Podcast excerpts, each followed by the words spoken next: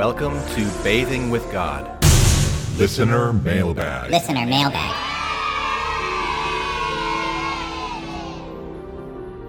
Hey Quad, Hey, what? we have another listener question. Yes, I know. This one comes from Tom. I know that too. Tom says, Hey Glenn, I've heard you talk recently about the mind, that the only thing that controls or affects you is whatever you allow to control or affect you. That your mind is like an ultimate filter for any negativity or manipulation or anything like that. And then you turn around and start defending religion when it clearly has a net negative impact on people's minds, turning them into bigots, homophobes, making them easily susceptible to manipulation. I often think we should just burn religion down. But you seem to be defending it a lot lately, and I just can't tell where your head is at. So, what gives? I would say thank you for all you're doing, keep up the good work, but seriously, what gives? Tom. All right, thanks, Tom. So, Quad, what do you think? What do I think about what? Ah, what do you think about Tom's question? I think it's cute. Cute, huh? I'm sure Tom's gonna love that. So, what do you think is so cute about it? It's cute that he uses a three syllable word like religion to reduce a very intricate, deeply ingrained shared human expression of deep devotion into a simple to dismiss three syllable word like religion. Uh huh. C- come again? I don't think Tom knows what he means when he uses the word religion. Okay, easy, Quad.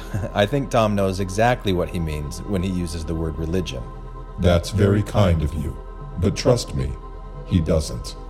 Oh, really? And can you prove that? Sure, but it will take some time. First, ask him to define what he means by religion. Ask him to come up with a set of common characteristics that differentiates religion from something that is not religion. Then, take those common characteristics and apply them to everything that you think of as a religion and see if it sticks. Yeah, that sounds like a lot of work. It is a lot of work, and most people are simply not interested in doing it. They would much rather just think that religion is whatever they think that it is. It's Christianity, or Judaism, or Islam, or Scientology, or Mormonism, or Hinduism, or Buddhism, or Shintoism, or Taoism, or Confucianism, or Animism, or any of the many flavors of New Age spiritualism, and so on and so on. There are so many religious organizations. But if you take the time to find the common thread in all of them, what are those common threads? Are you asking me? I am.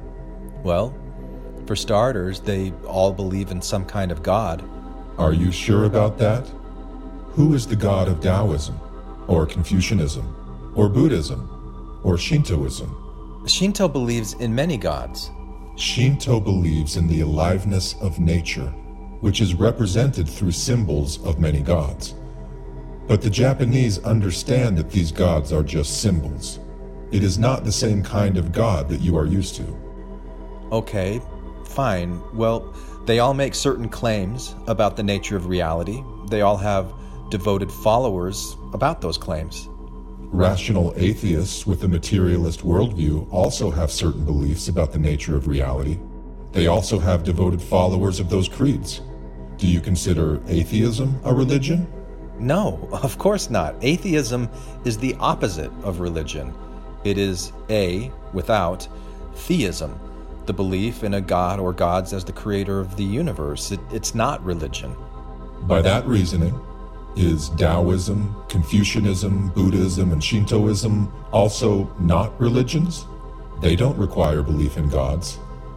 But those are religions. I mean, everybody understands that those are religions, and atheism is not. Why? Because that's just the world that we live in, Quad.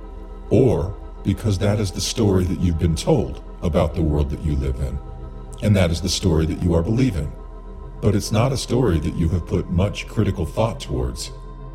Maybe you think of religion in the same way that you think of a school, or a bank, or a government, that it is an organization with a hierarchy of responsible leaders, or maybe irresponsible leaders, who teach certain ways of seeing the world and insist that their followers follow those certain ways of seeing the world. And if the school is teaching false information, or the bank is cheating you out of your money, or the government is exploiting its people and restricting their freedoms, then you should tear those organizations down and start over with a better organization. But religion at its heart is not like that. Religion is a personal human expression and experience of devotion. Religion is the expression of awe, of wonder, of deep gratitude for the mysterious forces of the universe that created all of those things that you are in awe about.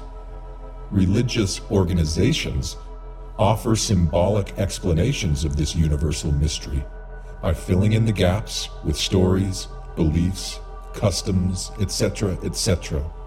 Religious organizations offer a sense of certainty in an uncertain world. And the members of these religious organizations all too often ignore the fact that they are being fed symbols. They think that the symbols are the actual thing that the symbols are there to symbolize. They then attach a sense of security and a sense of identity to those symbols. Then, when the symbols are shown to be creations, fictions, not the way that things really are in nature, just the stories that we make up to express our devotion to the mysteries of nature, well, that attachment to these fictions triggers the fight or flight response in your brains, all because of an attachment to fictions. When the fiction is challenged, you feel that you are being challenged and threatened as well. That is what you dislike about religion. You dislike that religion seems to attach people to fictions. You dislike that people go to war against each other because of fictions. That is what you want removed from society. But you cannot remove it from society. You can only remove it from yourself. You can only do the work that it takes to become aware of your fictions. You can only do the work that it takes to detach from your fictions. You can only do the work that it takes for you to not feel threatened when your cherished fictions are challenged or attacked. And one of your cherished fictions is that religion causes harm. One of your fictions is that religion is anything more than a symbol for something that you truly do not understand. But perhaps the biggest fiction you hold on to is that the way you feel is caused by other people. Perhaps the biggest fiction you hold on to is that other people are creating your perception of the world. But that is not reality. It is you that is creating your perception of the world. That is your mind. Your mind is not like an ultimate filter for any negativity or manipulation or anything like that. Your mind is every single thread of your lived experience. Think of it this way a blind man, a deaf man, and two women who can both see and hear all attend a basketball game. The four of them all sit side by side in the same place, surrounded by the same objective reality. Are each of them having the same experience of that objective reality? The blind man hears the sounds, smells the popcorn, feels the momentary surges of both excitement and disappointment in the crowd, but does not see the action. The deaf man sees the action, smells the popcorn, feels the momentary surges of both excitement and disappointment in the crowd, but cannot hear the sounds. The first woman loves basketball. It reminds her of her fun loving brothers and her teammates from her high school basketball team. She also sees the action, smells the popcorn, feels the momentary surges of both excitement and disappointment in the crowd, but is completely unaware of the experience of her friends. The second woman hates basketball. It reminds her of her teasing brothers and her unkind schoolmates from her high school days. She also sees the action, smells the popcorn, feels the momentary surges of both excitement and disappointment in the crowd, but she hates all of it. She would honestly rather just not be there. She also secretly starts resenting her friends for bringing her here in the first place. Do you understand that each person is only experiencing their own mind? You carry around on your shoulders a brain filled with billions of neural pathways. These are information highways. You have a system of neural pathways that create your experience of sight. Those do not exist for the blind man, they were never developed.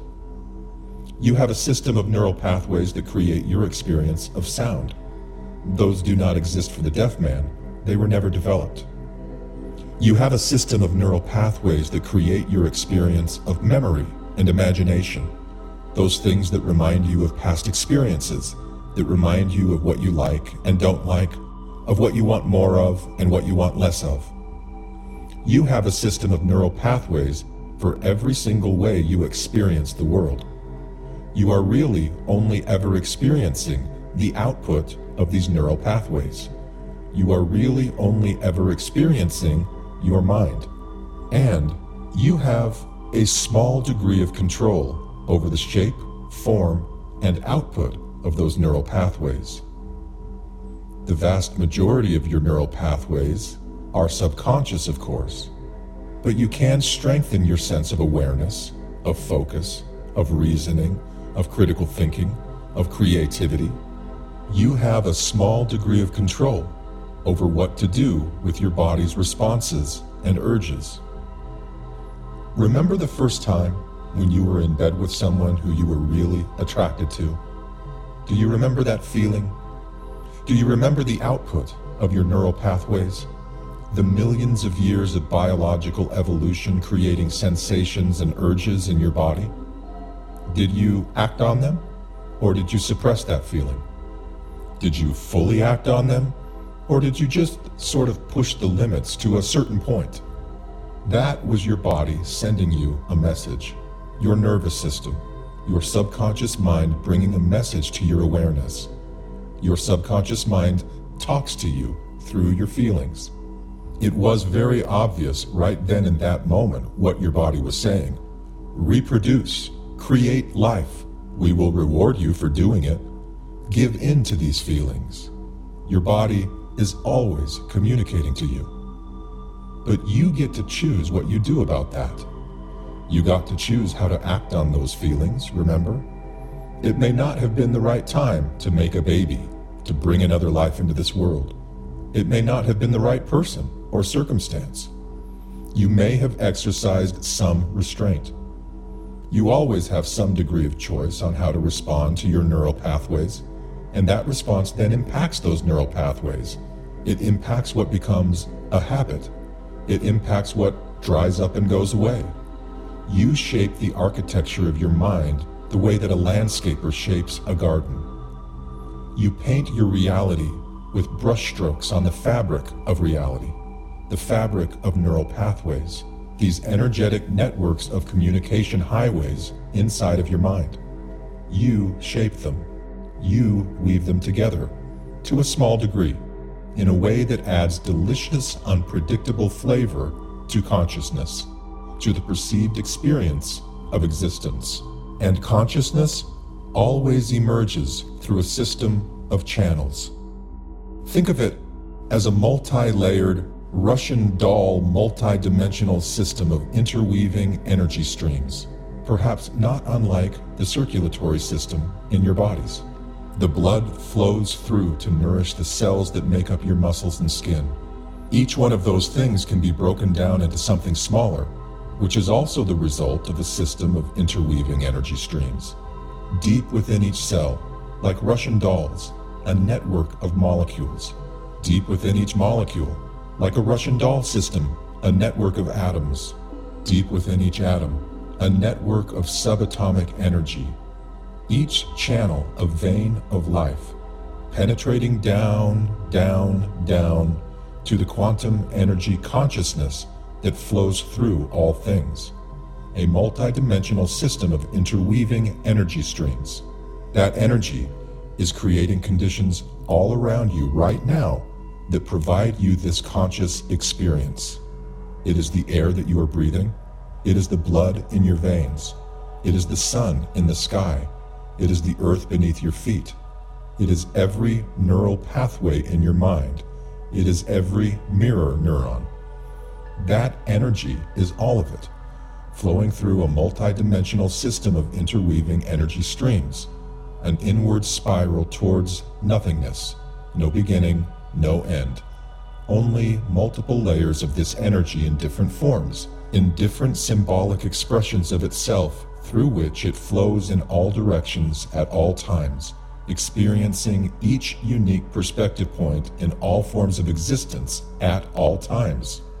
You are one of these unique perspective points.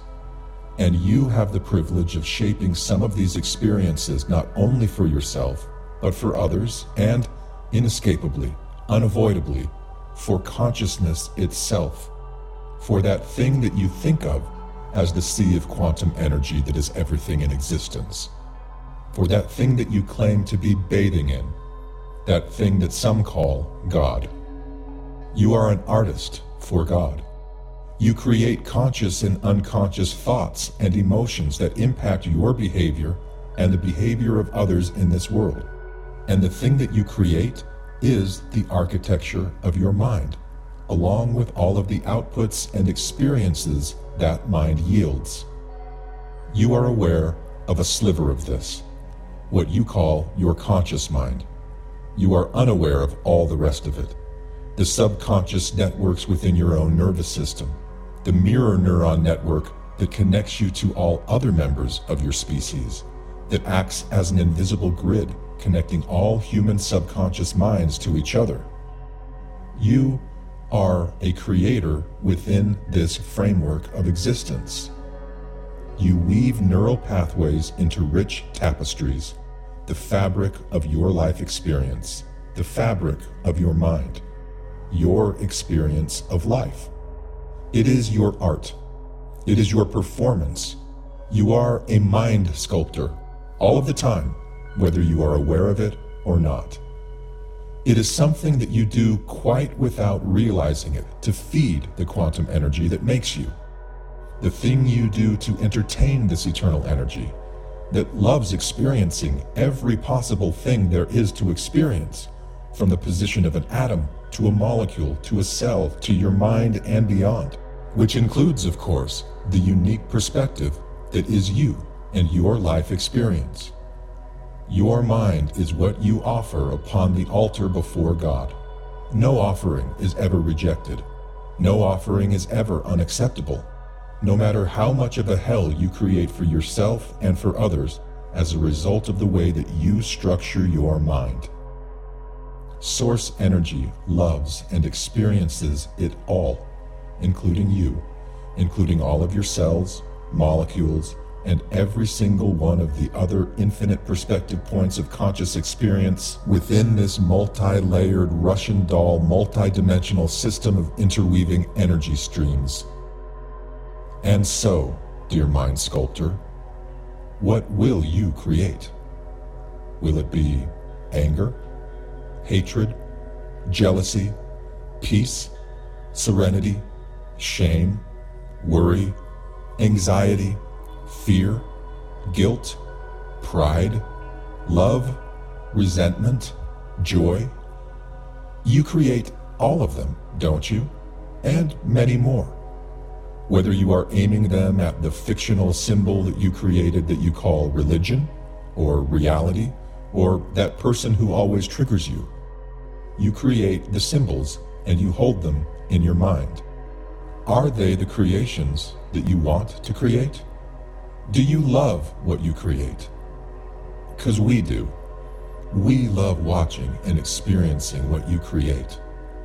Much of it is a subconscious creation, but sometimes it is conscious. Sometimes you are aware. Sometimes you get to choose.